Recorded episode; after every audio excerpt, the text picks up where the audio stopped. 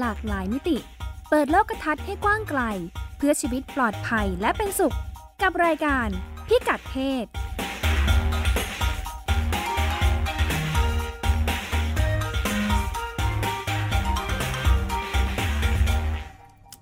รายการพิกัดเพศ พบคุณผู้ฟังเป็นประจำทุกสัปดาห์นะคะดำเนินรายการโดยดิฉันนัชดาธราภาค และคุณสุดามั่งมีดี รายการของเราก็ ไปสรรหาเรื่องราวเกี่ยวข้องกับเรื่องเพศ มาพูดคุยให้คุณผู้ฟังได้ ขยายขอบเขตการรับรู้กันนะคะ เรื่องเพศที่เรามักจะนึกถึงในมุมแคบๆ นึกถึงเรื่องอะไรบ้างเวลาพูดถึงเพศ นึกถึงเพศสัมพันธ์ตลอดเวลา ประมาณนั้นค่ะ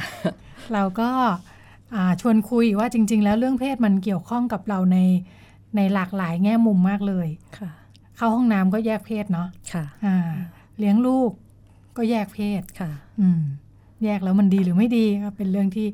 ชวนคุยกันค่ะอ่าเป็นเรื่องวัฒนธรรมความเชื่อทางสังคม เรื่องสุขภาพเรื่องอะไรในหลากหลาย แง่มุมมากวันนี้ก็เช่นกัน วันนี้จะชวนคุยในแง่มุมเรื่องศาสนาวัฒนธรรมค่ะอ่าเรื่องเพศนอกจากเป็นเรื่อง เวลาเราเราพูดถึงเรียนเพศศึกษาเรานึกถึงอ่าต้องเข้าใจ มดลูกรังไข่อวัยวะเพศเนาะอ่าเป็นเรื่องทางร่างกายกายภาพมาก ๆ จริง ๆ แล้วเรื่องเพศเป็นเรื่องเรื่องความคิดความเชื่อ เรื่องวัฒนธรรมการเลี้ยงดู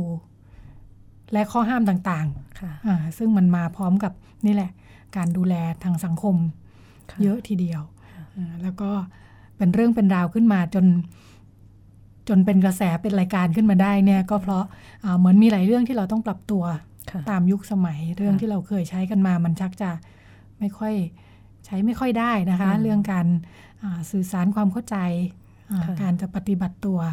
ในแง่มุมต่างๆ วันนี้เราก็เลยจะนี่แหละเรามาดูว่านอกจากเรื่องที่มันอ่าเป็นแง่มุมของเรื่องทางธรรมชาติร่างกาย การเติบโตเรื่องอะไรต่ออะไรแล้วเนอะอืมในแง่ของข้อปฏิบัติทางสังคม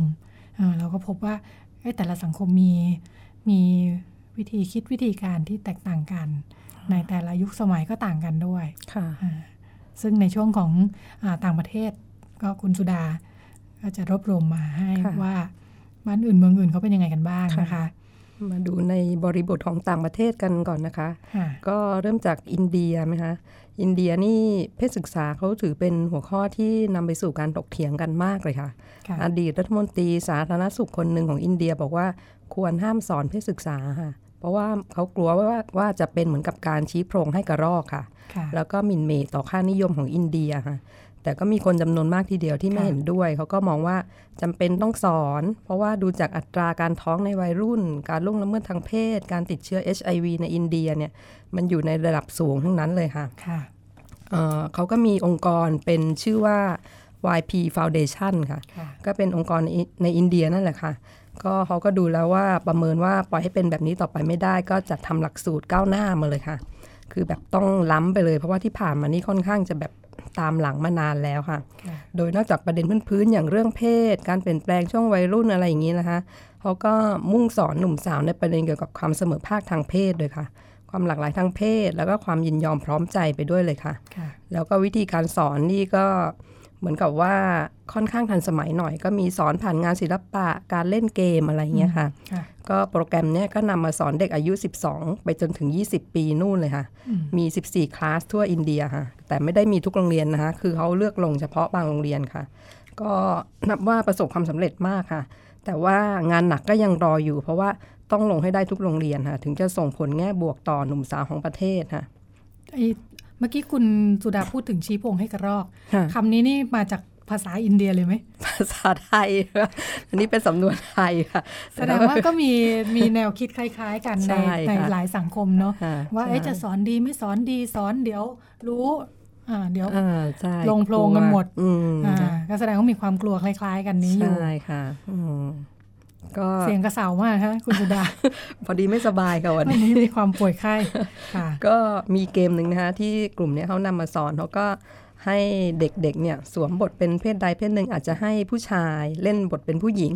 ค่ะก็ปกติทั่วไปเด็กก็จะทำท่าตามแบบที่เขาแบบลักษณะเหมารวมที่เขารับรู้มานะ เช่นแบบอ่าให้เด็กผู้ค่ะชายเป็นผู้หญิงก็เดินอย่างนี้ท่าทางเดินอย่างเงี้ยอะไรเงี้ยพอเจ้าหน้าที่เห็นก็ถามว่า ผู้หญิงเดินแบบนี้จริงๆเหรอ เราก็ชวนคุยเรื่องของลักษณะค่ะเหมารวมว่ามาจากไหนค่ะถึงได้แบบมองว่าผู้หญิงต้องเดินอย่างเงี้ยอืมแล้วก็ทำค่ะยังไงถึงจะไม่ไปเหมารวมคนอื่นว่าต้องเป็นอย่างนั้นอย่างนี้อะค่ะค่ะอืมอ๋อถ้าถ้าถ้าคือผู้หญิงบอกให้ผู้หญิงเดินเนี่ยจริงๆเขาก็เดินธรรมดาใช่ไหมใช่ค่ะอ่าแต่บอกให้ลองเดินเป็นผู้หญิงซิเนี่ยก็อาจจะแบบไปกันใส่ใหญ่เอออ่าหรือแม้แต่ใส่อะไรผู้หญิงเข้าไปนะหน่อยอ่าสมมติมีคนบอกเราให้เดินแบบผู้ชายซิเออเออเราก็จะต้องเดินยังไงให้มันดูแบบเออแมนแมนแมนอะไรมากอะไรอย่างงี้ใช่ไหมเออใช่อ่าจค่ะนถึง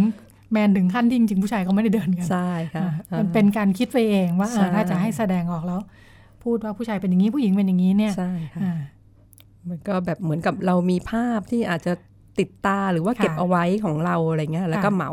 รวจมว่าริงๆมันก็จะอาจต้องจะเป็นมีอย่างคนเดินแบบนั้นแต่มันไม่ใช่อย่างนั้นทุกคนใช่ใช่ค่ะไหมคะใช่อืมค่ะค่ะเขาพยายามจะบอกอะไรเวลาบอกว่าอย่าเหมารวมเนี่ยก็คืออาจจะแบบค่ะไม่ไม่ไม่ควรจะไปเหมารวมว่าอ่า จะต้องมีพฤติกรรมอย่างนั้น หรือว่าจะต้องมีค่ะอะไรอย่างนี้ค่ะเสมอให้ไปเห็นความค่ะแตกต่างใช่ค่ะอ่าในผู้หญิงแต่ละคนในผู้ชายใช่แต่ละคนในเพศต่างๆ ก็มีใช่อ่าค่ะสิ่งที่เราไม่สามารถจะคิดได้ทันทีว่า พูดถึงอันนี้ปั๊บมันจะต้องเป็นอย่างนี้ทันทีใช่ไหมค่ะอ่าค่ะอืม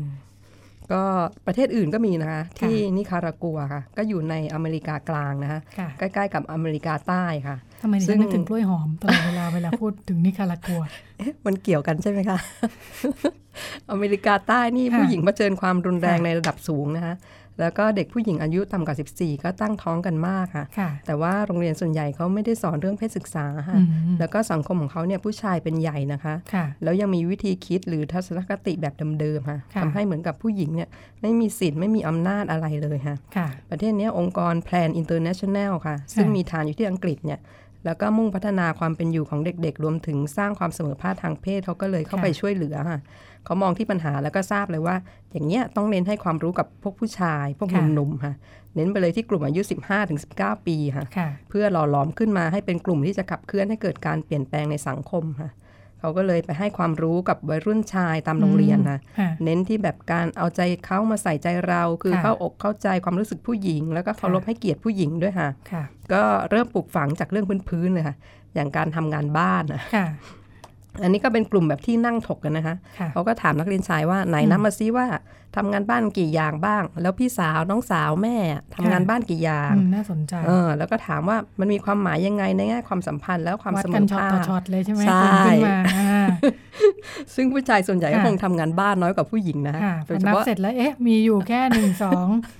เออไปต่อไม่ได้ไปเลยใช่ต่อไหมไม่ล่ะได้นับผู้หญิงนี่โอ้โหไปถึงสิบค่ะนะค่ะยังนับไม่หมดสักทีนะคะใช่ไปจนถึงค่ะก่อนนอนเออค่ะแล้วก็ถามคือให้เด็กได้ได้คิดว่ามันค่ะหมายความว่ายังไงค่ะถ้าค่ะผู้ชายทำงานบ้านแค่ไม่กี่อย่างอะไรค่ะเงี้ยอืมให้เด็กได้ได้คิดเอง อืมผู้ชายเขาทำอะไรเนาะงานบ้าน จะเน้นซ่อมซ่อมบำรุงอ๋อใช่ไหมใช่ไหมฮะเปลี่ยนหลอดไฟ ซึ่งมันไม่ได้บ่อยเนาะเออเออเหมือนเป็นกิจกรรมที่แบบนานๆมีนานทีทีอะปีหนเออซ่อมประปาซ่อมงานไม้งานช่างใช่ไหมค่ะที่เรามักจะคาดหวังว่าเอออ่าผู้ชายจะต้องแบบว่าดูแลค่ะอ่าตัดหญ้าอ่าอะไรเงี้ยอืมสักกี่เป็นอาทิตย์เป็นเดือนจะครั้งหนึ่งนะ ซ่อมอืมโน่นซ่อมนี่ นะของผู้หญิงนี่คือทำตื่นขึ้นมาทำเลยเออซักผ้าล้างจานอ่ถูบ้านจะทำกับข้าวเลี้ยงลูกเออทำกับข้าวเลี้ยงลูกเยอะแยะไปหมดอ่าค่ะเออน่าสนใจกลับไปลิสต์มากเขาก็บอกว่า จริง ๆ แล้วแนวแนวคิดเนี้ยมาจากผู้หญิงในพื้นที่นะคะค่ะเพราะว่าเป็นกลุ่มที่เจอกับปัญหาเองก็ทราบค่ะซึ้งดีแต่แบบไม่มีอำนาจจะไปเปลี่ยนแปลงอะไรตามลำพังค่ะก็โปรเจกต์นี้ก็เลยเป็นเหมือนกับโปรเจกต์ที่ทำงานกับทั้งกลุ่มเด็กผู้ชายแล้วก็ผู้หญิงค่ะค่ะเพื่อสร้างพลังคนหนุ่มสาวสำหรับขับเคลื่อนให้เกิดการเปลี่ยนแปลงค่ะอืมแล้วก็ยังมีอีกที่คีร์กิสถานนะคะอยู่ในเอเชียกลางค่ะค่ะ ก็เดิมเป็นส่วนหนึ่งของสหภาพโซเวียตก็เป็นอีกประประเทศที่เรื่องเพศเนี่ยเป็นเหมือนเรื่องต้องห้ามค่ะค่ะเขามีใส่ไว้ในหลักสูตรอย่างเป็นทางการนะตามโรงเรียนต่างๆเนี่ยค่ะแต่มีก็เหมือนไม่มีคือไม่ค่ะค่อยกล้าพูดถึงกัน ก็ฟัเลงดูยคุ้นๆคล้ายๆไปหมดเนาะ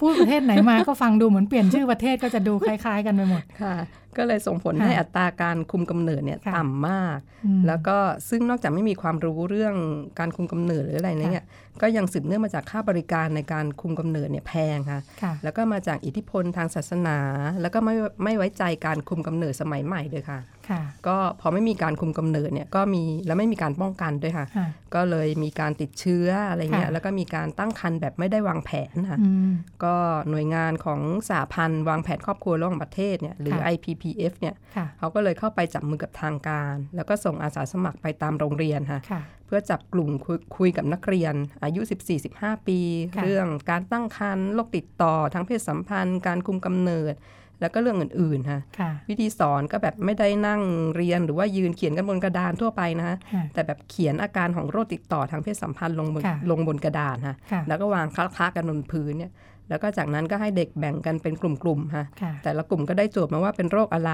แล้วก็ไปต้องไปตามหาอาการจากแผ่นกระดาษที่วางคละๆกันอยู่ค่ะอืมก็ปรากฏว่าวัยรุ่นเขาก็ชอบนะ เหมือนกับค่ะแบบโอ้มีที่ปรึกษาแล้วนะ ทีเนี้ยค่ะแบบจะค่ะแบบจะคุยหรือว่าจะถามจะอะไรเงี้ยแอบไปค่ะกระซิบถามเรื่องอะไรอ่าก็สิ่งได้ที่แล้วสิ่งสิ่งที่สื่อสารกับเด็กโดยที่ไม่ได้บอกตรงๆ ใช่ไหมใช่ว่าว่าค่ะเรื่องพวกเนี้ยพูดคุยอืมได้ เป็นข้อมูลใช่อ่าค่ะแล้วก็พร้อมพี่ๆพร้อมจะเป็นครูใช่ไหมคนที่อ่าเป็นครูเลยไหมเป็นคะหรือเจ้าหน้าที่เจ้าหน้าที่ค่ะอ่าอืมีแต่คนก็ที่งพร้อมจะพูดคุยตอบคำถามใช่พวกนี้ค่ะได้ถ้าสงสัยใช่ค่ะค่ะเขาก็แบบไม่ได้รู้สึกกระดากอายอะไรอย่างนี้มากนะค่ะค่ะที่ไนจีเรียก็มีนะคะกลุ่ม education as a vaccine ค่ะเหมือนค่ะหรือแบบ การศึกษาเป็นเหมือนกับการฉีดวัคซีนให้อะค่ะวัคซีนป้องกันอะไรเงี้ยชื่อย่อคือ EVA หรือว่า EVA ค่ะค่ะเขาก็บอกว่าการสอนให้รักนวลสงวนตัวอย่างเดียวเนี่ยมันไม่เวิร์กค่ะเพราะว่าเด็กหญิงอายุ 18 มากกว่าค่ะ1ใน3เนี่ยมีลูกแล้วค่ะ หรือไม่ก็กำลังตั้งครรภ์ค่ะค่ะแถมยังไม่มีการสอนเรื่องคุมกำเนิด ความยินยอมพร้อมใจ ความเสมอภาคทางเพศค่ะค่ะไม่ต้องพูดไปถึงเรื่องสิทธิ์ต่าง ๆ ของวัยรุ่นค่ะแล้วหัวข้อไหนที่ครูรู้สึกลำบากใจที่จะพูดก็ข้ามๆไปซะอืม ก็กลุ่ม e v a เนี่ยค่ะค่ะเขาก็เลยทำโปรเจกต์ My Question ค่ะค่ะหรือว่าคำถามเนี่ยเพราะว่าเขาก็ทราบดีว่าวัยรุ่นเนี่ยมีอะไรที่อยากจะถามมากมายเลยค่ะ อยู่ในใจอืมก็เลยทำโปรเจกต์มา แล้วก็เปิดโอกาสให้วัยรุ่นส่งข้อความค่ะค่ะนี่ส่งข้อความเข้าไปหรือว่าโทรศัพท์ หรือว่าใช้สื่อโซเชียลนี่แหละค่ะส่งคำถามเข้าไปเลยว่าข้องใจเรื่องอะไร ก็วิธีการนี้ถือว่าทันสมัยมากนะคะเพราะว่าไม่ต้องบอกชื่อเสียงเรียงนามค่ะหรือว่าเปิดเผยหน้าตาที่อยู่ค่ะค่ะ แค่ส่งข้อความหรือว่าโพสต์จากที่ไหนเวลาไหนก็ได้ค่ะ ก็เรื่องที่วัยรุ่นถามอะก็มีตั้งแต่เรื่องเพศ การคุมกำเนิด ไปจนถึงเรื่องราวความสัมพันธ์นะค่ะก็แต่ละเดือนนี่วัยรุ่นส่งคำถามเข้าไปล้นหลามเป็นหมื่นเลยค่ะอืมแสดงว่าแบบโอ้โหถูกช่องอัดมากอั้นค่ะมานานนะคะอัดอั้นมานานค่ะอ่าอยากรู้ไม่รู้จะค่ะถามใครใช่ค่ะค่ะ อันนี้เฉพาะแค่ text หรือว่าการส่งค่ะข้อความเท่านั้นนะคะเพราะว่าถือเป็นรูปแบบการให้คำปรึกษาที่ให้ข้อมูลที่ถูกต้องค่ะไม่มีการตัดสินว่าค่ะใครเป็นอะไรยังไงแล้วก็ เป็นความลับค่ะที่สำคัญค่ะก็คือไม่ต้องรู้จักหน้าตาอะไรกันอืมก็แบบสงสัยเลยถามเลยเออค่ะถามเลยค่ะค่ะที่ไหนก็ได้อะไรเงี้ยค่ะค่ะเวลาไหนก็ได้ ไปดูที่ประเทศอื่นอย่างเนเธอร์แลนด์กันบ้างไหมคะค่ะเนเธอร์แลนด์นี่ขึ้นชื่อเรื่องเสรีนะคะอืมเขามองว่าเรื่องเพศเป็นธรรมชาติส่วนหนึ่งของมนุษย์นะคะค่ะ แล้วควรสอนให้เข้าใจกันด้วยค่ะอืมก็เลยเป็นภาคบังคับให้เด็กต้องเรียนตั้งแต่อายุสี่ขวบมาค่ะก็สอนพื้นๆให้เหมาะสมกับวัยนะคะ ภาพรวมก็เกี่ยวกับร่างกายเนี่ยแหละค่ะว่าค่ะมีความแตกต่างอะไรยังไง มีการเปลี่ยนแปลงยังไงค่ะแล้วก็สอนให้ให้ให้เกียรติคนอื่นด้วยนะคะอืมรวมถึงสอนเรื่องความยินยอมพร้อมใจด้วยค่ะค่ะไม่ต้องพูดถึงเรื่องพื้นๆอย่างการคุมกำเนิดหรือว่าโรคติดต่อนะคะ ก็ปรากฏว่าโปรแกรมการสอนที่ครอบคลุมเนี่ยส่งผลให้อัตราการท้องในวัยรุ่นในวัยรุ่นของเนเธอร์แลนด์เนี่ยต่ำมากค่ะอืมอยู่ที่ 5.3 ต่อพันค่ะค่ะ ซึ่งเป็นตัวเลขที่ต่ำมากค่ะๆ ก็ห้าจุดสามต่อพันอ่าค่ะ ของบ้านเรานี่อยู่ประมาณโน่นอะสามสิบสี่สิบห้าสิบอ่าเป็นตัวเลขสองหลักเลยใช่ไหมคะใช่ค่ะอืมสองหลักค่อนไปทางเยอะด้วย ค่อนข้างสูง แต่ก็ก็ดีขึ้นในช่วงที่ค่ะผ่านมาค่ะ ก็ฟังเรื่องการเรียนการสอนตามโรงเรียนมาพอสมควรนะคะค่ะนี่เปลี่ยนบรรยากาศมาฟังเรื่องของ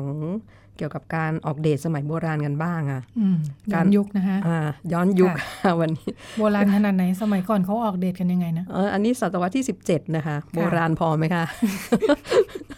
ศตวรรษที่สิบเจ็ดนี่คือปีหนึ่งพันเท่าไหร่สิบหนึ่งพันแปดร้อยเออประมาณนั้นค่ะแถวใช่ๆไหมนั้นคะค่ะเขาเขานับขึ้นหรือลงนะจำได้มันจะไม่ตรงกันมันจะตัวเลขศตวรรษที่ไม่ตรงกัน17สักทีเอ้ยสักสักสักทีเดียวค่ะค่ะ ก็การออกเดทแบบเนี้ยใช้กันแถบยุโรปตะวันตกเฉียงเหนือนะคะค่ะก็อย่างไอร์แลนด์อังกฤษอะไรพวกเนี้ยค่ะค่ะ แล้วก็มีอเมริกาด้วยค่ะค่ะ สมัยเป็นอาณานิคมของยุโรปค่ะ ก็ได้อิทธิพลไป ก็หนุ่มสาวที่เขารักใคร่ชอบพอกันเนี่ย แล้วก็ผู้ใหญ่ของทั้งสองฝ่ายเห็นชอบด้วยเนี่ย จะได้นอนบนบนเตียงเดียวกันค่ะอืมแต่ว่าถูกห่อตัวไว้แน่นนะเขาเอาผ้าห่มหรือว่ากระสอบเนี่ยค่ะมาห่อมัดไว้ตั้งแต่เอวลงไปค่ะค่ะห่อแล้วก็ให้นอนแยกกันค่ะอืม บางทีก็เอาไม้กระดานมาขั้นตรงกลางด้วยค่ะ แล้วก็มีพ่อแม่ของฝ่ายหญิงเนี่ยคอยจับตาเฝ้าดูออันยู่ อันนี้เรียกว่าออกเดทเหรอฮะอ่าออกเดท ฟังดูทรมานไหมคะมันฟังดูเข็ดไกลจากการรับรู้เรื่องการออกเดทอยู่ายอยากกทีเดียวออกเดทบ้างไหมคะค่ะคือคือต้องรู้กันทั้งบ้านเลยใช่ไหมจะใช่นัดกันค่ะนะอืมาต้องค่ะสองครอบครัวค่ะค่ะ ก็ยินยอมพร้อมใจให้ฝ่ายนี่คือชายคือเจอกันมาครั้งแรกหรือว่ายังไง หมายถึงว่าน่าอาจจะรู้จักกันมาเอก่ออน น่าจะแบบค่ะอาจจะแอบแอบมองแล้วก็ค่ะต้องตาแล้วนี่อะไรนัดเงี้กัยนเป็นทางการเอออ่าค่ะเป็นเรื่องเป็นราวนะ ใช่ค่ะก็ถือเป็นการเปิดโอกาสให้หนุ่มสาวได้ใกล้ชิดพูดคุยกันค่ะเรียกมันว่าโอกาสแหละครับแบบนี้ดิฉันก็ฟังแล้วมันรู้สึกหายากนะคะ ที่จะเออถูกมัดอยู่ด้วยกันค่ะแค่นึกก็ยากแล้วค่ะ บนเตียงอ๋อเดียวค่ะกันเนี่ยค่ะค่ะ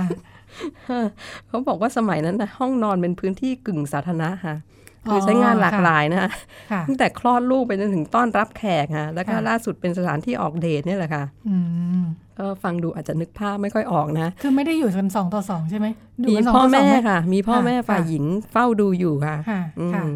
ก็ต่อมาถึงศตวรรษที่ 19 เนี่ย พวกค่ะผู้นำทางศาสนา แล้วก็นักวิชาการในสมัยวิกตอเรียของอังกฤษเนี่ยสมัยวิกตอเรียนะคะดิฉันยังไม่ไม่ไม่ค่อยเข้าใจ คือมันนัดกันแบบเนี้ยแล้วคือโอกาสที่จะให้ได้คุยกันใช่ไหมได้ที่มาค่ะมัดกันอยู่เออกันคือเนี่ยเขาให้ทำมัดความรู้จักอะไรกันค่ะไม่ใช่ให้มีอะไรเกินเลยกว่านั้นเขาถึงได้แบบมัดค่ะแล้วก็จับแยกกัน อยู่ในสายตาผู้ใหญ่ใช่ค่ะไหมีนนี้พ่อเรียกแม่ว่าเฝ้าดูอยู่ค่ะห้ามกระดิกตัวกระดิกอาจจะได้ค่ะ แต่แบบ ห้ามคืออะจไรริกังนๆนั้นั่นงดูก็ก็ก็พอแล้วไหมอะอาจจะแบบพ่อแม่อาจจะแบบผอยหลับไปอะไรอย่างเงี้ยค่ะเผื่อเพอเออเผื่อเผลอค่ะก็แบบอ่าเอานี่จับมัดไว้ค่ะบางทีก็เอาไม้มากั้นไว้อีกค่ะอ่าดูลำบากมากทีเดียวนะคะ กว่าจะได้รักกันใช่ไหมคะค่ะกว่าจะได้เป็นแฟนกว่าจะได้แบบอะไรลงหลักค่ะปักฐานเนี่ยอะค่ะเป็นงานทร้อดยสปีอบถัดมามีพัฒนาไปถึงไหนคะเป็นงานทดสอบความรักค่ะอ๋อค่ะค่ะ ก็ต่อมาก็แบบ มีคนก็มองว่า เอ๊ะมันไม่น่าจะเข้าที่เข้าทางนะเข้าท่าอะไรเงี้ยค่ะเพราะว่าแบบเหมือนกับการปล่อยให้ลูกเนี่ยไปนอนเตียงเดียวกับเพศตรงข้ามอะก็ยังไม่เหมาะสมอีกนะคะอ่าไม่ค่ะไม่เหมาะสมอะแล้วก็อาจสร้างความเสื่อมเสียได้ค่ะค่ะอืม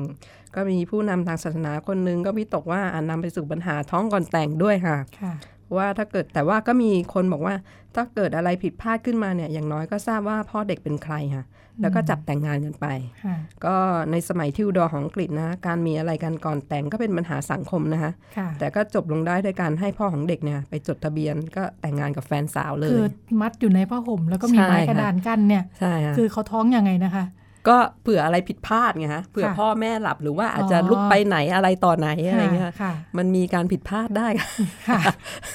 คือไม่จะต้องใช้จินตนาการตามสูงนิดนึงอ่าหรือค่ะไม่อาจจะได้แบบมัดอาจจะแบบไม่แน่นทุกครั้งอะไรเงี้ยค่ะทุกคนอะไรเงี้ยค่ะค่ะ มีข้อผิดพลาดได้ค่ะอ๋อค่ะค่ะค่ะส่วนที่อเมริกาสมัยเป็นอาณานิคมของยุโรปก็ มีการนำวิธีนี้ไปใช้นะ แต่ว่าใช้เพราะเตียงนอนไม่พอค่ะอืมยุคนั้นก็เป็นแบบยุคที่มีนักเดินทางอะไรเยอะแยะนะค่ะก็พอมีนักเดินทางเข้าไปแล้วแวกนั้นเขาก็เอาไม้มากั้นเตียงอะแล้วให้คนเดินทางนอนอีกฟากค่ะ ก็เก็บค่ะเงินค่าพักแรมด้วยนะคะอ๋อก็เป็นเหมือนข้าวเช่าเตียงไปค่ะค่ะก็ที่เอเชียมาที่เอเชียอย่างภูตานก็มีค่ะธรรมเนียมของการเกี่ยวพาราสีใช่ไหมคะค่ะรู้สึกคุณรัชดาจะทราบดีค่ะค่ะ เป็นคือธรรมเนียมคือทราบดีเหมือนที่ฉันเคยไป คือเคยพูดคุยไปบ้างแล้วเอ่อเรื่องอาธรรมเนียมอ่า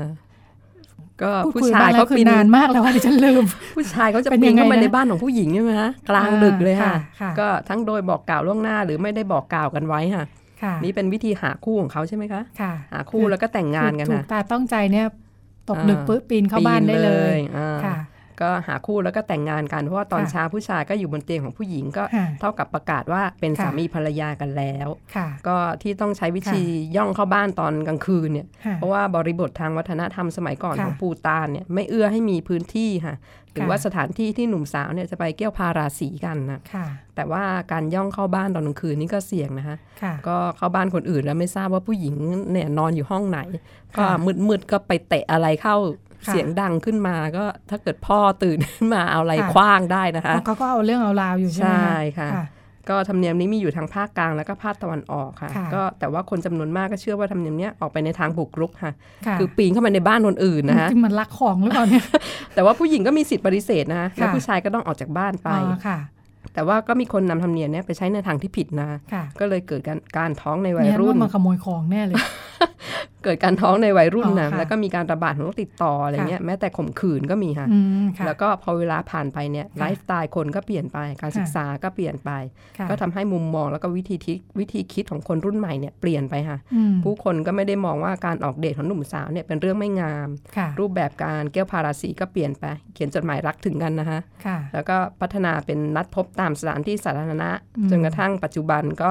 มาอินเทอร์เน็ตค่ะค่ะ อาจจะเป็นแบบที่พบปะอะไรกันนัดแนะอะไรมันน่าสเงี้นยใจค่ะเนอะคนหลังเราจัดเรื่องการพบปะกันของแบบหนุ่มสาวสักตอนก็น่าจะสนุกดีนะเนี่ยค่ะวิวัฒหนามาดูการให้ขทั่วองโลกเนอะของการพบปะอืมค่ะ น่าสนใจอ่าแล้วก็โน้ตไว้ภูตานยังมีกฎหมายใช่ไหมคะที่ค่ะกำหนดให้ผู้เป็นพ่อของเด็กเนี่ยค่ะต้องนำเงิน 20%ของรายได้เนี่ยไปจ่ายอืมเป็นค่าเลี้ยงดูลูกเลยค่ะค่ะไปจนถึงอายุ 18ค่ะก็ทำให้การนำธรรมเนียมเนี่ยไปใช้ในทางที่ผิดเนี่ยลดลงไปค่ะ อันนี้หมายถึงถ้าถ้าถ้าทำผู้หญิงท้องเหรอ ใช่ค่ะค่ะแล้วไม่ได้แต่งงานกันเนาะอ่าใช่ไหมประมาณนั้นค่ะค่ะยังไงก็อืมต้องแบบส่งเสียเลี้ยงดูค่ะค่ะแล้วก็ประกอบกับยุคสมัยเนี้ยมีการเคลื่อนไหวจากองค์กรระหว่างประเทศ แล้วก็ผู้หญิงค่ะในเมืองด้วยค่ะค่ะ เขาก็ผลักดันกันเรื่องความเสมอภาคทางเพศ แล้วก็การเสริมพลังให้ผู้หญิงค่ะอืมเขาก็มองว่าธรรมเนียมเนี้ยเป็นกะเหมือนการแบบเอาเปรียบผู้หญิงชนบทนะอืมค่ะก็เลยธรรมเนียมเนี้ยก็เลยค่อยๆเลือนรางหายไปอะค่ะ ค่ะอืมก็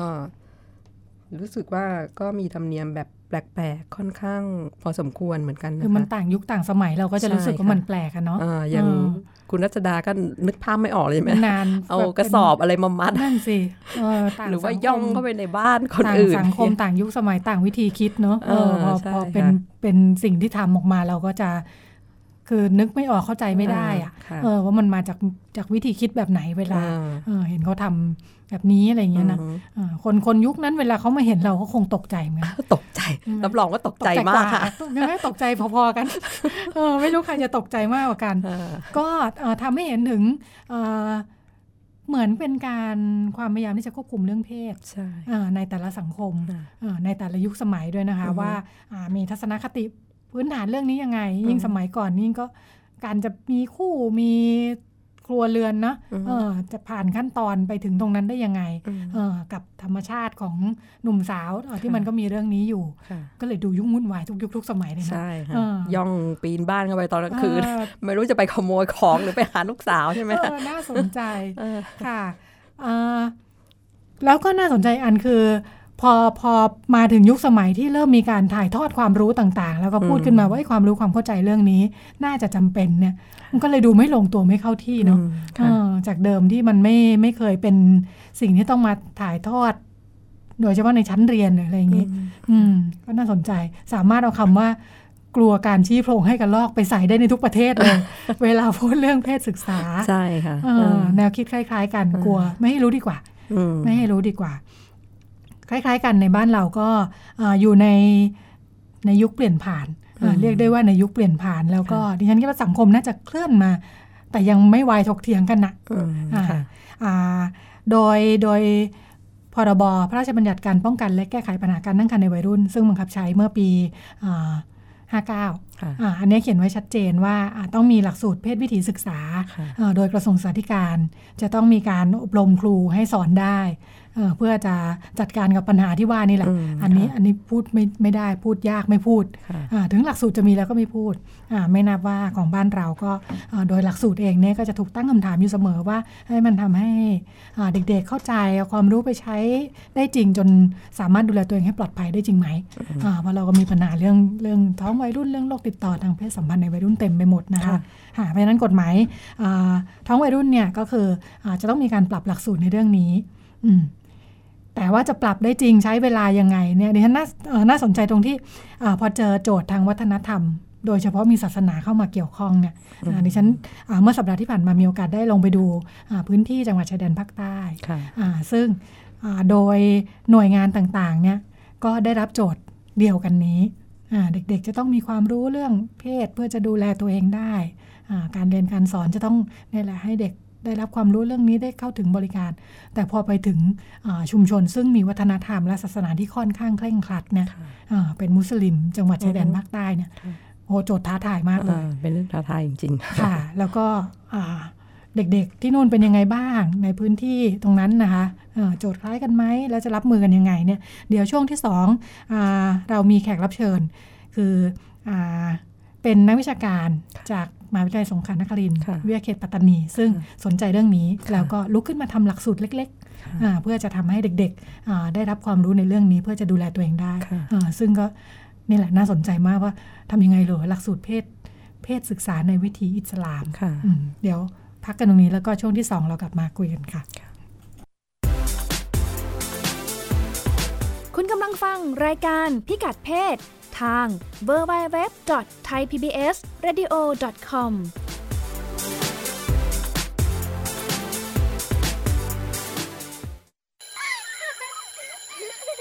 โรงเรียนเลิกแล้ว กลับบ้านพร้อมกับรายการ Kids Hours โดยวัญญาชยโย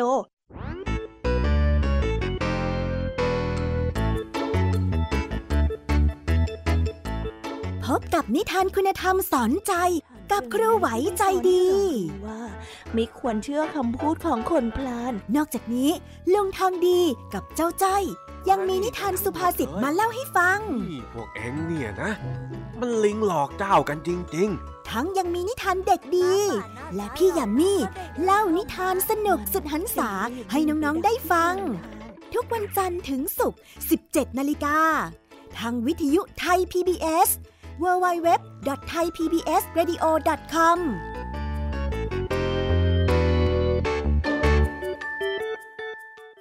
คุณรู้ไหมความรู้ดีๆ ไม่ได้มีอยู่แค่ในหนังสือ ทีวีเหรอ YouTube เหรอ ไม่ใช่ นี่เลยไทย PBS Radio มิติใหม่ของการรับฟังข่าวจากไทย PBS Radio หลากหลายรายการสาระความรู้หรือสีสันบันเทิงรับฟังง่ายๆ ทางออนไลน์ ไทย PBS Radio com และทางแอปพลิเคชันไทย PBS Radio อืม มันเจ๋งอะ่ะ ดีกว่าที่คิดไว้ตั้งเยอะเลย มาฟังกันเถอะเพื่อนไทย PBS Radio ทุกวันจันทร์ถึงศุกร์5นาฬิกาถึง 19นาฬิกาไทย PBS Radio ข่าวสารสาระเพื่อสาธารณะและสังคมม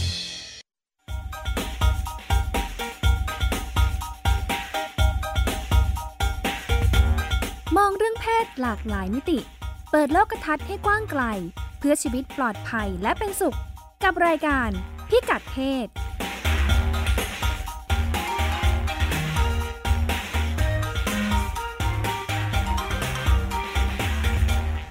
กลับมาพบกันในช่วงที่ 2 นะคะ รายการพิกัดเพศวันนี้เราก็อยู่ในเรื่องราวบรรยากาศของศาสนาวัฒนธรรม ทั้งทั้งร่วมสมัยแล้วก็ย้อนยุคไปด้วยเนาะแล้วก็พัวพันมาถึงว่าพอเป็นยุคปัจจุบันแล้วเราจะให้เด็กๆเเรียนรู้เรื่องเพศ แค่ไหนอย่างไรกันดีนะคะ แล้วก็ตามที่ได้เกริ่นไปในช่วงแรกนะคะว่าเราจะมีคนที่ทำงานลุกขึ้นมาทำงานด้านนี้ ว่าจะให้เด็กๆเรียนรู้ยังไงกันดีในเรื่องเหล่านี้เพื่อจะให้มีชีวิตทางเพศที่ปลอดภัยเนี่ยนะคะ ดรซัมซู สาอุนะคะ อาจารย์ประจำหลักสูตรศึกษาศาสตร์ มหาบัณฑิต วิสาขาวิชาการบริหารและการจัดการการศึกษาอิสลาม วิทยาลัยอิสลามศึกษามหาวิทยาลัยสงขลานครินทร์วิทยาเขตปัตตานีนะคะ อาจารย์อยู่ในสายนะคะครับสวัสดีค่ะค่ะ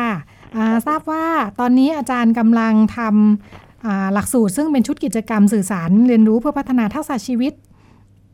เรื่องเพศวิถีเรียกว่าเป็นเพศวิถีในอิสลามเนาะให้กับเด็กๆ โดยเป็นความร่วมมือกับทางศูนย์สุขภาพจิตที่ 12 กรมสุขภาพจิตกระทรวงสาธารณสุขกับทางวิทยาลัยอิสลามศึกษาอามอปัตตานีนะคะค่ะออยากให้อาจารย์เล่าที่มาที่ไปนิดนึงค่ะ ว่าบริบทหรือว่าสถานการณ์ที่นำมาสู่การความพยายามในการทำงานชิ้นนี้คืออะไรค่ะ ครับผมจริงๆ โครงการนี้ก็เป็นการ จัดตั้งขึ้นมาเนาะเพื่อแก้ไขปัญหาการตั้งครรภ์ในวัยรุ่นค่ะนะครับ ซึ่งซึ่งจริงๆก็เป็นปัญหาหลัก เราก็รู้กันว่าประเทศไทยก็มีเรทเรื่องของอัตราการท้องค่ะในช่วงวัยรุ่นเนี่ยก็ค่อนข้างสูงในระดับโลกทีเดียวเนาะค่ะซึ่งอ่าสังคมมุสลิมเองเราเราก็เจอปัญหานี้อยู่เหมือนกันนะครับค่ะนี่ก็เลยเป็นเป็นที่มาว่าเราก็อยากจะเอ่อมีส่วนในการแก้ปัญหา โดยใช้หลักคิดทางด้าน ศาสนานะฮะค่ะบูรณาการเข้ากับเอ่อเรื่องของการสอนเพศศึกษาแบบสมัยใหม่ครับผมค่ะค่ะอ่าอยากให้อาจารย์อ่าขยายความนิดนึงค่ะ เวลาเราพูดถึงอ่าหลักทางศาสนานะคะ ซึ่งในในทางอิสลามเนี่ยสำหรับคนนอกมองเข้าไปเราก็จะรู้สึกว่าค่อนข้างเคร่งครัดนะคะแล้วก็เข้มงวดในวิถีปฏิบัติในชีวิตประจำวันค่อนข้างมาก โดยเฉพาะเรื่องเพศยิ่งน่าจะเคร่งครัดกันไปใหญ่ ปัญหาเรื่องท้องวัยรุ่นเนี่ยเกิดขึ้นจากอะไร ในสถานการณ์ที่น่าจะมีกฎระเบียบแล้วก็เด็ก ๆ ก็อยู่ในชุมชน ซึ่งดูแลกันใกล้ชิดจริงๆในเรื่องศาสนาอิสลามเองจริงๆเรามีเรื่องของเพศศึกษามีทั้งตัวบทที่ถูกถูกสอน หรือว่าถูกกำหนดไว้ใน คำพีในขณะเดียวกันก็มีเรื่องของจริยวัตรของท่านศาสดาเขาก็ถูกสอนมานะครับ แต่ทุกครั้งที่เราสอนเรื่องของเพศศึกษาเนี่ยทุกคนก็อาจจะมองว่าเป็นสิ่งที่ที่อาจจะพูดพูดโดยทั่วๆไปไม่ค่อยได้ อาจจะเป็นอะไรที่ที่ต้องห้ามจริงๆแล้วการหลักการเนี่ยไม่ไม่ได้ไม่ได้มีปัญหาแต่ว่า เรื่องของวิธีการในการนำเสนอนะครับจะต้องมามาปรับให้เข้ากับยุคสมัยตรงนี้เข้ามาครับค่ะค่ะค่ะอพอตั้งหลักแบบนี้แล้วมีกระบวนการยังไงบ้างคะเพื่อจะจัดทำหลักสูตรเล็ก ๆ ที่ว่านี้ ครับหลักสูตรนี้เหมือนเป็นการเป็นเป็นหลักสูตรนำร่องนะฮะในในจังหวัดชายแดนภาคใต้จริงโครงการนี้ทางศูนย์สุขภาพจิตก็เริ่มมี จริงทำมาก่อนนี้แล้วนะครับเลยทำร่วมกับโรงพยาบาลยี่งอเฉลิมพระเกียรติหรือยี่งอนะครับ ก็เป็นการฝึกอบรมครูในโรงเรียนมัธยมนะฮะ โดยใช้หลักสูตรแพทย์แพทย์ก็เป็นหลักสูตรเพศศึกษาครับที่ที่อาจจะเป็นมุมมองของตะวันตกนะฮะ แล้วก็โครงการนี้เราก็พยายามที่จะขยายกลุ่มเป้าหมายไปยังเยาวชนเนาะไม่ไม่ไม่ไม่ได้เฉพาะเยาวชนที่อยู่ในระบบ ในโรงเรียนมัธยมโรงเรียนของรัฐอาจจะเป็นเยาวชนที่นอกระบบแล้วก็ในโรงเรียนปอนอด้วยนะครับกระบวนการนี้มีจุดเด่นจริงๆ ก็คือว่าเราให้ผู้มีส่วนได้เสีย stakeholder ที่เกี่ยวข้องกับเด็กๆของเราเข้ามามีส่วนร่วมตั้งแต่ต้นนะครับ เราใช้กระบวนการซึ่งซึ่งเป็นกระบวนการที่ทางวิทยาลัยอิสลามร่วมกับ ศูนย์สุขภาพจิตที่สองนะฮะได้พัฒนาขึ้นมานะครับ ก็เป็นโมเดลเราเรียกว่าเป็นแพดดี้โมเดลนะครับ ก็มีกระบวนการคิดค้นทดลองคุยแล้วก็ขยายผลนะครับ ซึ่งคิดก็อาจจะชวนทุกคนที่เกี่ยวข้องทั้งผู้นำผู้นำศาสนานะฮะนักตัวนักเรียนเองผู้ปกครองแล้วก็ครูนะครับ รวมถึงบุคลากรทางสาธารณสุขเนี่ยเข้ามาคุยเพราะจริงๆแล้วสาเหตุที่ทำให้ เด็กเนี่ยตั้งครรภ์ในวัยรุ่นไม่มีอะไร อาจจะขอมุมมองของทุกคนเนาะแล้วก็ให้ร่วมกันเล่าวิธีการแก้ปัญหานะฮะแล้วก็จากนั้นก็มาร่วมกันวางแผนว่าเอแล้วเราจะทำยังไงก็มาช่วยกันคิดเรื่องของกิจกรรมนะฮะกิจกรรมแล้วก็ลองทดลองดูในโรงเรียนนะฮะว่ามัน work ไม่ work สุดท้ายเราก็มาคุยเพื่อที่จะถอดบทเรียน แล้วก็ถ้าเกิดจะปรับหรือว่าจะขยายผลเนี่ย เราจะทำยังไงนี่คือกระบวนการของเราครับอืมค่ะค่ะ อาจารย์พอจะเล่าให้ฟังสั้นๆไหมคะว่า โดยเนื้อหาสาระของชุดกิจกรรมที่ว่านี่มันออกมาหน้าตาเป็นยังไงบ้างค่ะครับผมจริงๆเรามีอยู่คอนเซ็ปต์อยู่สี่ตัวนะฮะค่ะตัวแรกก็คือว่าจะให้รู้เรื่องของบทบัญญัติของของของกฎหมายอิสลามว่าจริงๆแล้ว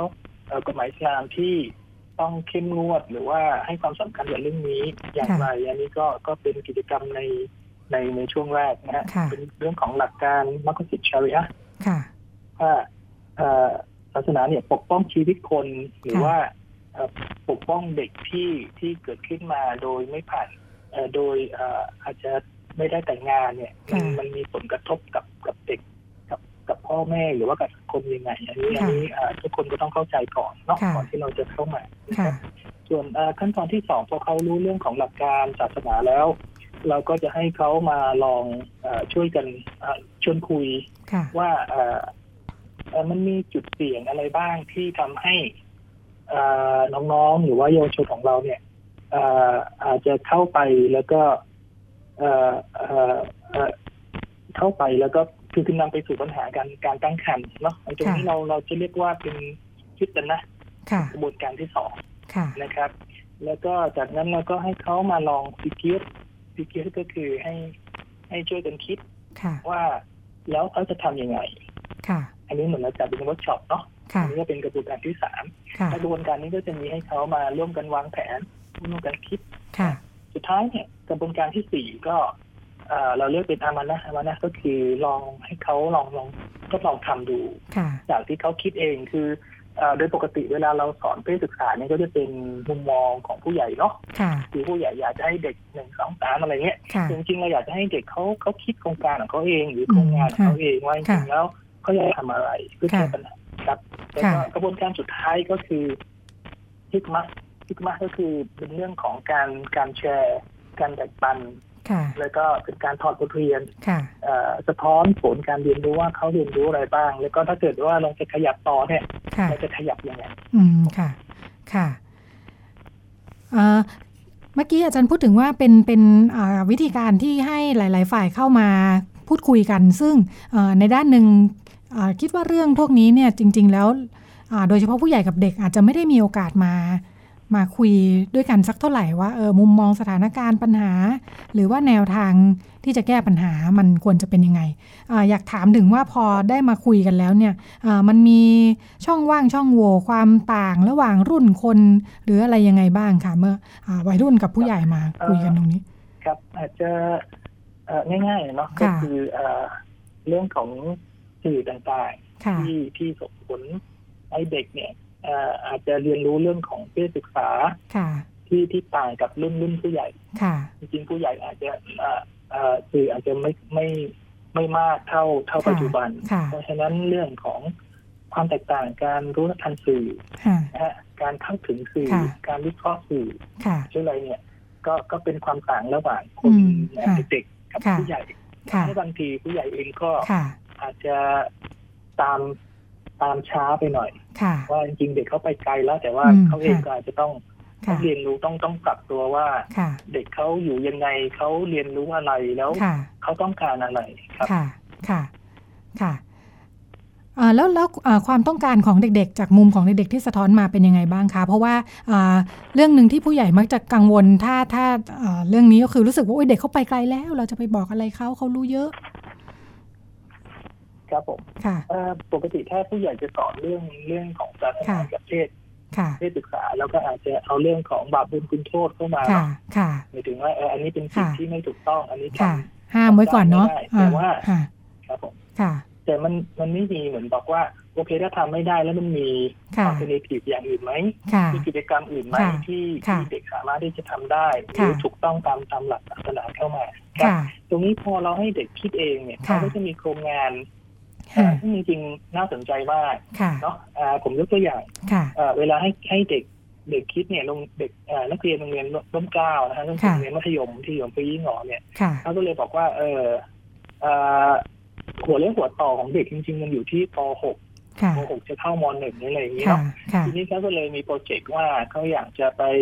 เอ่อชวนน้องป .6 คุย ค่ะ อ่า ก็คือหลังจากที่เราไปอบรมเขาแล้วเนี่ยเขาก็ค่ะเอ่อ มีโปรเจกต์ที่จะไปลงในโรงเรียนมัธยมอาจจะใกล้ค่ะๆใกล้ๆโรงเรียนของเขาเนาะค่ะอ่าเข้ามาแล้วก็ชวนน้องคุยว่าเอค่ะอถ้าเกิดจะขึ้นมหนึ่งควรค่ะจะทำยังไง หรือว่าอืมมันมีปัญหาอะไรอีกปีหนึ่งที่เขาจะต้องวางแผนค่ะขึ้นมาอะไรอะไรค่ะเงี้ยอันนี้คือโครงการของโรงเรียนร่มเกล้านะฮะค่ะกลุ่มเดิมที่น่าสนใจก็จะค่ะเป็นอ่านักเรียนกศน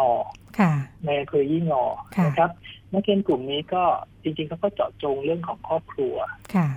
เนาะเขาก็ทำโปรเจกต์เล็ก ๆ ที่อ่าให้อ่าน้องๆเนี่ยน้องๆที่ผ่านกระบวนการที่เป็นน้องๆกศนเนี่ยค่ะได้คุยกับคุณแม่ค่ะ คุณแม่ที่อยู่ในในอ่าตัวเมืองตัวตัวอำเภอยี่งอเนาะค่ะคุยกันอ่าทีละบ้านทีละบ้านแล้วก็อ่าอยากจะให้แม่กอดลูกค่ะกอดลูกสาวค่ะนะฮะ หค่ะรือมีมีอะไรก็อาจจะต้องคุยกับลูกชายค่ะใช้เวลาให้ให้ให้มากขึ้นอืมครับค่ะก็อาจจะเป็นมุมมองของเขาว่าค่ะอ่าเขาต้องการความใกล้ชิดค่ะจากผู้ปกครองคำแนะนำที่ถูกต้องแต่บางทีค่ะอ่าด้วยอ่าวัฒนธรรมค่ะเรื่องของการกอดการการค่ะคุยกันนี่เราอาจจะห่างเหินไปนิดนึงค่ะอ่าอันนี้ก็เป็นโปรเจกต์ที่ที่ค่ะผมว่ามันน่าสนใจแล้วก็อืมในฐานะค่ะผู้ใหญ่เองเราก็ไม่ค่ะได้ไม่ได้มองว่าค่ะมันมัน เออมันมันสอดคล้องความต้องการของของเด็กค่ะเด็กเด็กเอ่อหลาย ๆ กลุ่มยังไงครับผมค่ะค่ะอ่าถ้าให้อาจารย์อ่าสรุปสาระชัด ๆ เลยนะคะว่าอ่าหลักสูตรที่ว่าเนี่ยเด็กๆ จะได้เรียนรู้อะไรเกี่ยวกับเรื่องเพศบ้าง ครับค่ะก็คือจริงๆเราเน้นเรื่องของทักษะชีวิตค่ะนะฮะค่ะทักษะชีวิตที่เขาจะต้องเผชิญค่ะเอ่อกับกับเอ่อสิ่งสิ่งเราบอกว่าสิ่งยั่วยุ รอบค่ะตัวค่ะแล้วก็เขาจะต้องมีภูมิคุ้มกันยังไงบ้างค่ะนะครับค่ะก็ใช้หลักการศาสนาในการขยับค่ะชี้ให้เขาเห็นว่าค่ะโอเคเอ่อศาสนาว่าอย่างนี้ แล้วนี่คือค่ะสิ่งที่สิ่งที่คุณเจอในค่ะศาสนามันมีสีขาวกับสีดำค่ะมัมีทำได้กับทำไม่ได้มันมีบาปกับกับกับกับได้บุญค่ะแต่ในชีวิตจริงมันมีมันไม่มีสีขาวกับอืมสีดำมันมีมีสีเทาค่ะเพราะฉะนั้นค่ะกระบวนการนี้เป็นการเอ่อ ชวนน้องๆมาคุย แล้วก็เห็นสภาพของสังคมค่ะว่าถ้าสังคมสีเทาเราจะอยู่เนี่ยเราใช้หลักการของศาสนาเนี่ยมาค่ะปกป้องตัวเองอืมยังไงบ้างค่ะนะฮะก็ค่ะก็จะเป็นกระบวนการที่ที่เล่ามาเมื่อกี้เป็นเป็นห้าขั้นตอนครับผมค่ะค่ะเอ่อเด็กๆจะได้ข้อมูลความรู้ถึงขั้นแบบนำไปปรับใช้ในชีวิตประจำวันเลยไหมคะสิ่งที่เขาต้องการจำเป็นเลยเขาได้สะท้อนไว้ว่าเออจริง ๆ แล้วอะไรที่ทำให้เขาจะปลอดภัยเรื่องเพศได้ในชีวิตประจำวัน ครับค่ะอ่าโปรเจกต์ของเราเป็นโปรเจกต์เริ่มต้นเราค่ะจริงๆ เรามีอยู่สามขั้นตอนเนาะค่ะมีต้นน้ำปลายน้ำอะกลางน้ำแล้วก็ปลายน้ำค่ะต้นน้ำที่เราทำเป็นเป็นเป็น pilot study ของเราเนี่ยเป็นค่ะเรื่องของการอ่าป้องกันตัวเองอืมค่ะห่างไกลจากสิ่งที่เราบอกว่าค่ะห่างไกลจากเอ่อห่างไกลกับดีนาดีนาก็คือการการผิดประเวณีค่ะแต่แล้วมีคอนเซ็ปต์อาจจะค่ะต่างกับกับกับเอ่อ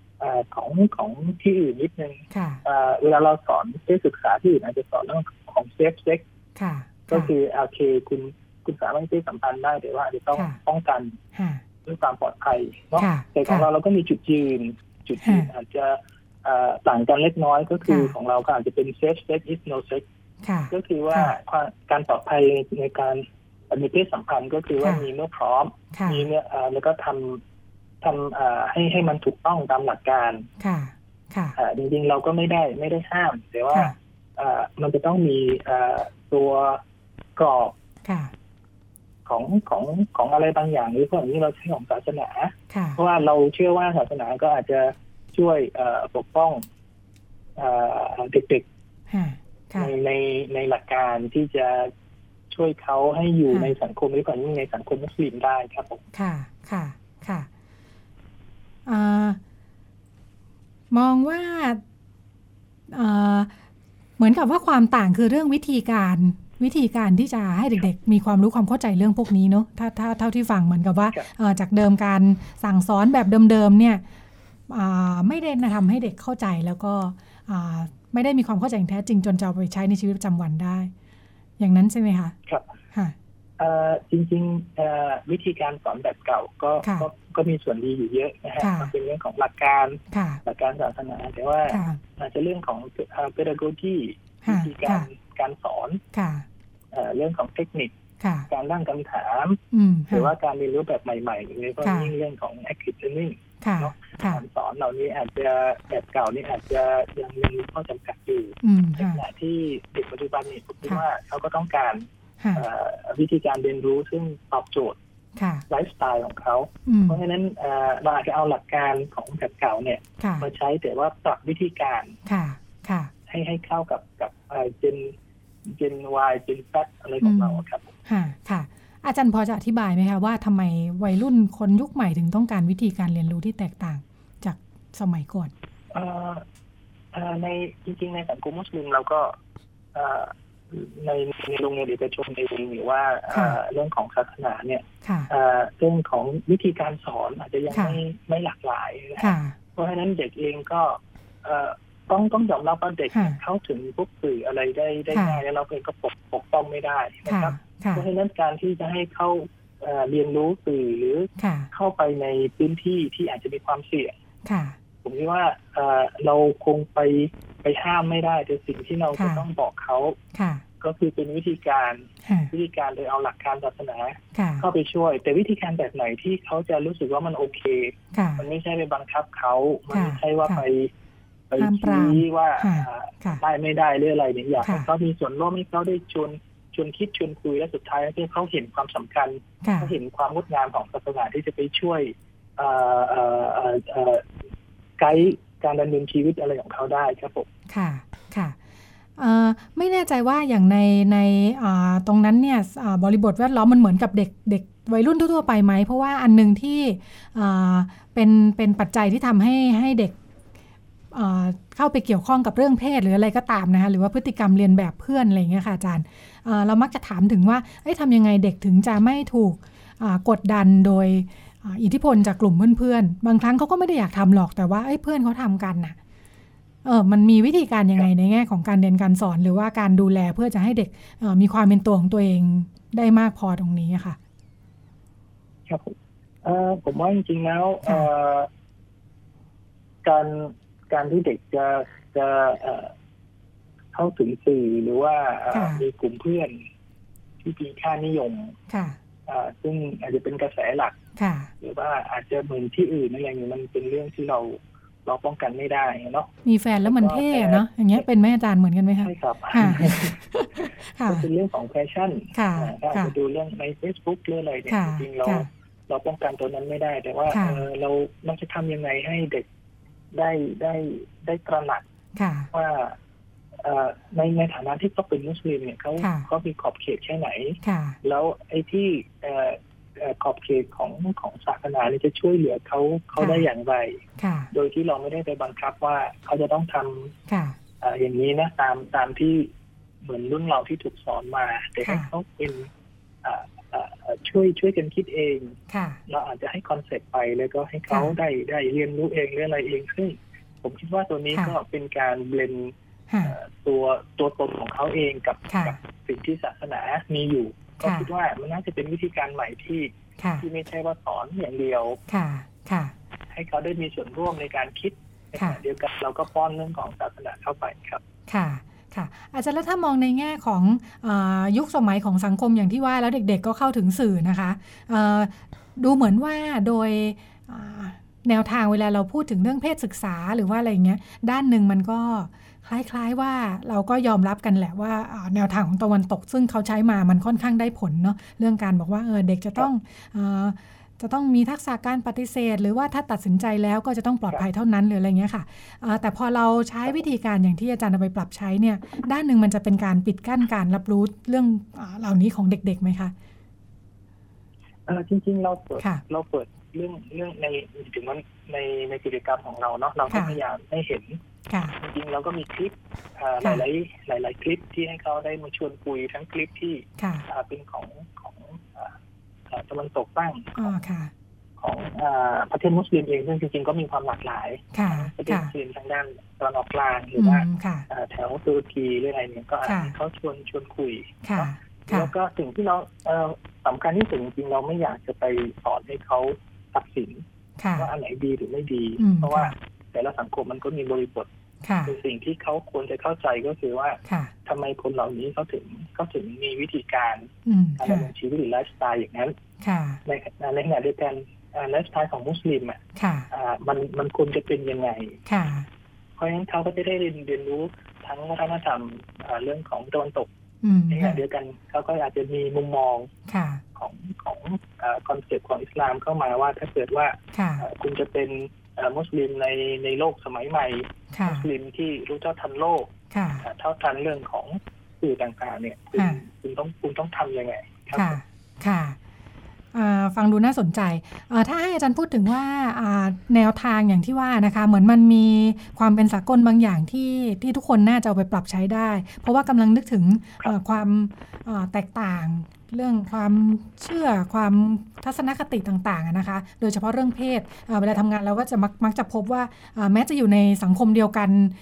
แต่ว่าเราคิดว่าเราคิดคล้าย ๆ กันเนาะแต่เอาข้อจริงพอพูดคุยขึ้นมาเนี่ยพบว่าแต่ละคนมีมีความเชื่อที่แตกต่างกันมากเนี่ยอาจารย์มองว่าแม้แต่ในครอบครัวหรือว่าเด็กพอไปอยู่กับกลุ่มเพื่อนๆเองนะคะ ครอบครัวที่บ้านกับที่โรงเรียนกับเพื่อนทุกคนคิดต่างกันหมดเลย ตรงเนี้ยเรามีวิธีการยังไงที่จะทำให้อ่าเด็กเขาสามารถอ่าเรียนรู้หรือว่าผู้ใหญ่เองจะสอนให้เด็กมีความเข้าใจในเรื่องนี้ยังไงได้บ้างอะคะผมว่าจริงๆแล้วเอ่อการสอนที่ที่เอ่อเอ่อเอ่อก็เรียกอะไรฮะให้ให้คำตอบเดียวค่ะกับเขาเนี่ย อาจจะค่ะอาจจะไม่ไม่ไม่ได้สร้างอะไรใหม่ๆให้กับชีวิตของค่ะเด็กค่ะนะฮะ สิ่งที่การสอนผมคิดว่าน่าจะเปิดมุมมองอืมค่ะแล้วก็ให้เขาได้เลือกค่ะให้เขาได้ค้นหาวิธีการที่ค่ะเขาจะจะทำเองโดยเราอาจจะให้กรอบให้ con concept ไปค่ะไอ้ตัวนี้น่าจะน่าจะทำให้เอ่อเขาได้เรียนรู้ค่ะเอ่อในเรื่องที่เราจะสอนในขณะเดียวกันเขาก็สามารถที่จะเรียนรู้ตัวเขาเองค่ะแล้วก็ให้เขาได้คิดว่าเขาสามารถที่จะเอาสิ่งเหล่านี้ไปประยุกต์ใช้ค่ะในชีวิตของเขาได้อย่างไรอืม ค่ะค่ะ ดิฉันเชื่อเลยว่าเวลาบอกว่าให้เด็กเลือกเองได้เนี่ยสิ่งที่ผู้ใหญ่กลัวคือเดี๋ยวเด็กจะเลือกแบบที่คนละทางกับที่เราเชื่อ ครับค่ะ ตรงนี้เราควรจะมองยังไงบางจ๊ะทีค่ะ ครับบางทีอืมเด็กก็ก็คงไม่ได้ไปทำอะไรคือบางทีค่ะเราก็อาจจะคิดคิดแทนเด็กมากค่ะไปหรือเปล่าอันนี่อาจจะตั้งค่ะตั้งคำถามนะค่ะตั้งคำถามกับตัวเองาถ้าเราเปิด ค่ะครับมันเราเปิดโอกาสให้เด็กไว้ผมยาวเราก็ผู้ใหญ่ก็คิดไปแล้วว่าเด็กน่าจะไว้ผมทรงพงทรงพังอะไรอย่างเงี้ยค่ะแต่จริงๆเด็กก็ไว้ตรงตรงของเขานั่นแหละค่ะอาจจะไม่ได้เอ่อเลวร้ายอย่างที่อย่างที่เราคิดเพียงแต่ว่าเราค่ะจะต้องคุยกับเขาค่ะอ่าคุยกับเขาแล้วก็เอ่อเคารพในในในตัวตนของเขาค่ะในขณะเดียวกันเราก็ต้องสอนค่ะอ่าเรื่องสิ่งที่เราอยากจะให้เขาให้เขาเป็นยังไงอืมค่ะแต่ว่าก็คงจะไม่ได้เป็นการบังคับ ค่ะแต่เป็นการชวนคุยกระตุ้นค่ะให้เขาได้ได้มาร่วมคิดค่ะ ครับผมค่ะ น่าสนใจมากค่ะ ขอบคุณมากค่ะอาจารย์ ได้มุมมองทั้งเรื่องค่ะ เพศศึกษาค่ะในวิถีอิสลาม ซึ่งเป็นอ่าการนำไปใช้ในบริบทของพื้นที่ แล้วก็มีหลักการบางอย่างที่ฉันคิดว่าเป็นทุกคนเอาไปใช้ได้อะค่ะเออจริง ๆ แล้วเรื่องความครับผมค่ะ ความความแตกต่าง อยู่ในชีวิตประจำวันของเราค่ะ อาจารย์ขอบพระคุณมากค่ะ ครับยินดีครับผมค่ะครับสวัสดีครับสวัสดีค่ะ อาจารย์อ่าซัมซูสาอูดนะคะ จากอ่ามหาวิทยาลัยสงขลานครินทร์วิทยาเขตปัตตานีค่ะ ก็อ่าจัดทำหลักสูตร เรียกว่าอะไรนะ เพศวิถีในอิสลามอืมอ่าค่ะน่าสนใจคือ เอาเข้าจริง ๆ แล้วให้เด็กๆได้ได้ได้เห็น อือฮึอย่างรอบด้านค่ะอ่าว่าที่ไหนเขาเป็นยังไงอือฮึแล้วเราเนี่ยอยู่ตรงไหนอ่าอ่า น่าสนใจทีเดียวเพราะว่าค่ะเด็กก็ได้คิดนะคะค่ะอ่าเออมันมันต่างกันเยอะเหมือนกันนะถึงเด็กจะเลือกแบบไหนอ่าฮะจริง ๆ แล้วเด็กอาจจะเลือกเหมือนเดิมค่ะเออเหมือนบอกว่าให้เด็กไว้ผมยาวไว้ผมทรงอะไรก็ได้เสร็จแล้วไว้เหมือนเดิม ใช่ค่ะก็ง่ายดีนะไม่ได้ก็ไปดูดูๆมาหน่อยแล้วก็เอ้ยเอาของเดิมมาดีอยู่แล้ว ใช่ไหมแต่อาจจะต้องผ่านกระบวนการคิดบางอย่างว่าเออมันมีเหตุมีผลใช่ค่ะแทนที่จะรู้สึกว่าเอ้ยถูกบังคับแล้วไม่อยากทำอย่างเดียวเออให้เขาได้มองให้เห็นมุมอื่นบ้างใช่ค่ะ ธรรมดาเนาะเป็นเราก็ค่ะเออถูกบังคับนี่เราจะต่อไม่ชอบไว้ต้านก่อนนะทั้งทั้งที่จริงๆมันก็ดีนะที่เขาค่ะบังคับหรือเปล่าก็ไม่รู้นะอืมอ่าอาจจะต้องอาถ้าเป็นวิธีการของอาจารย์ก็คือชวนให้เด็ก ๆ เห็นทางอืมเลือกที่หลากหลายเออแล้วก็ให้เห็นให้ชวนคิดว่าเออแต่ละทางเลือกนั้นมันมีข้อดีข้อเสียมีอะไรต่ออะไรยังไงอือฮึค่ะไปจนตั้งแต่เรื่องเล็ก ๆ อย่างที่ว่าไปจนถึงเรื่องใหญ่อืมอ่าเรื่องเรื่องทางวัฒนธรรม เรื่องความเชื่อเรื่องเพศ ในวัฒนธรรมในศาสนาอืมอืมตะวันตกเขาคิดแบบนั้นอาของเราอยู่ตรงนี้เราควรจะคิดยังไงอืมอ่าวิธีคิดมีอะไรบ้างค่ะอ่าเพื่อจะให้เด็กๆได้ คิดแล้วก็ตัดสินใจเลือกอ่าอ่าดีทีเดียวค่ะเป็นอันนี้การเราอยู่อยู่บนพื้นฐานของความเชื่อมั่นบางอย่างว่าอ่าไม่มีใครอยากให้ตัวเองเดือดร้อนอะเออค่ะอ่าใช่ทุกคนขอแต่ให้รู้เหตุผลนิดนึง ให้ได้คิดนิดนึงในที่สุดทุกคนจะต้องเลือกสิ่งที่ดีที่สุดสำหรับตัวเองอ่าเซฟที่สุดนะอ่าใช่ไหมนะเออ ทั้งกับตัวเองแล้วก็ไม่โดนชุมชนประนาม ไม่โดนครอบครัวใช่ค่ะกระหนอ่าำอืมไม่ทำครอบครัวเดือดร้อนอะไรด้วยอ่าใช่ไหมใช่อืมเพียงแต่ว่าให้มันมีที่มาที่ไปนิดนึงค่ะอ่าโดยเฉพาะอย่างที่อาจารย์บอกเด็กยุคนี้อ่าอ่าอาจจะรับรู้เยอะค่ะใช่เขารับค่ะรู้เยอะเขาก็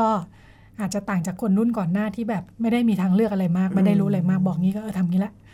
ไม่ได้รู้ว่ามีอะไรอื่นอืมอ่าแต่ในยุคที่เด็กโตขึ้นมากับความหลากหลายมากค่ะๆอ่าการที่เขาจะเลือกอะไรสักอย่างอาจจะต้องชวนคิดนิดหนึ่งว่าแบบไหนมันดีหรือไม่ดีมีเหยัตุงไงมีผลให้เขาหน่อยค่ะค่ะก็เป็นวิธีรับมือค่ะกับเด็กๆ ยุคใหม่นะคะค่ะไม่สามารถใช้วิธีเดิมได้อีกต่อไปอย่าไปจับมัดอะไรอย่างนี้ไม่ได้ใช่ไหมไม่ได้ดิ้นกลิ้งหายไปเลยนะคะตกบ้านไปเลยค่ะ วันนี้ก็เอ่อสนุกสนานได้ข้อมูลเยอะ ทั้งต่างสังคมต่างยุคสมัยนะคะ แล้วก็มีประเด็นที่ค้างค้างๆไว้เดี๋ยวเราคงจะได้หามาพูดคุยกันอีก มีมีคนบอกดิฉันตลอดเวลาหมดเวลาแล้ว หมดเวลาแล้วเราก็ไปแล้วค่ะค่ะดิฉันรัชดาตราภาคและดิฉันรัชดาตราภาค และคุณสุดามั่งมีดีลาคุณผู้ฟังไปก่อนพบกันใหม่สัปดาห์หน้าค่ะ สวัสดีค่ะ สวัสดีค่ะ ติดตามรับฟังรายการย้อนหลังได้ที่ เว็บไซต์และแอปพลิเคชันไทย PBS Radio ไทย PBS Radio วิทยุข่าวสารสาระ เพื่อสาธารณะและสังคม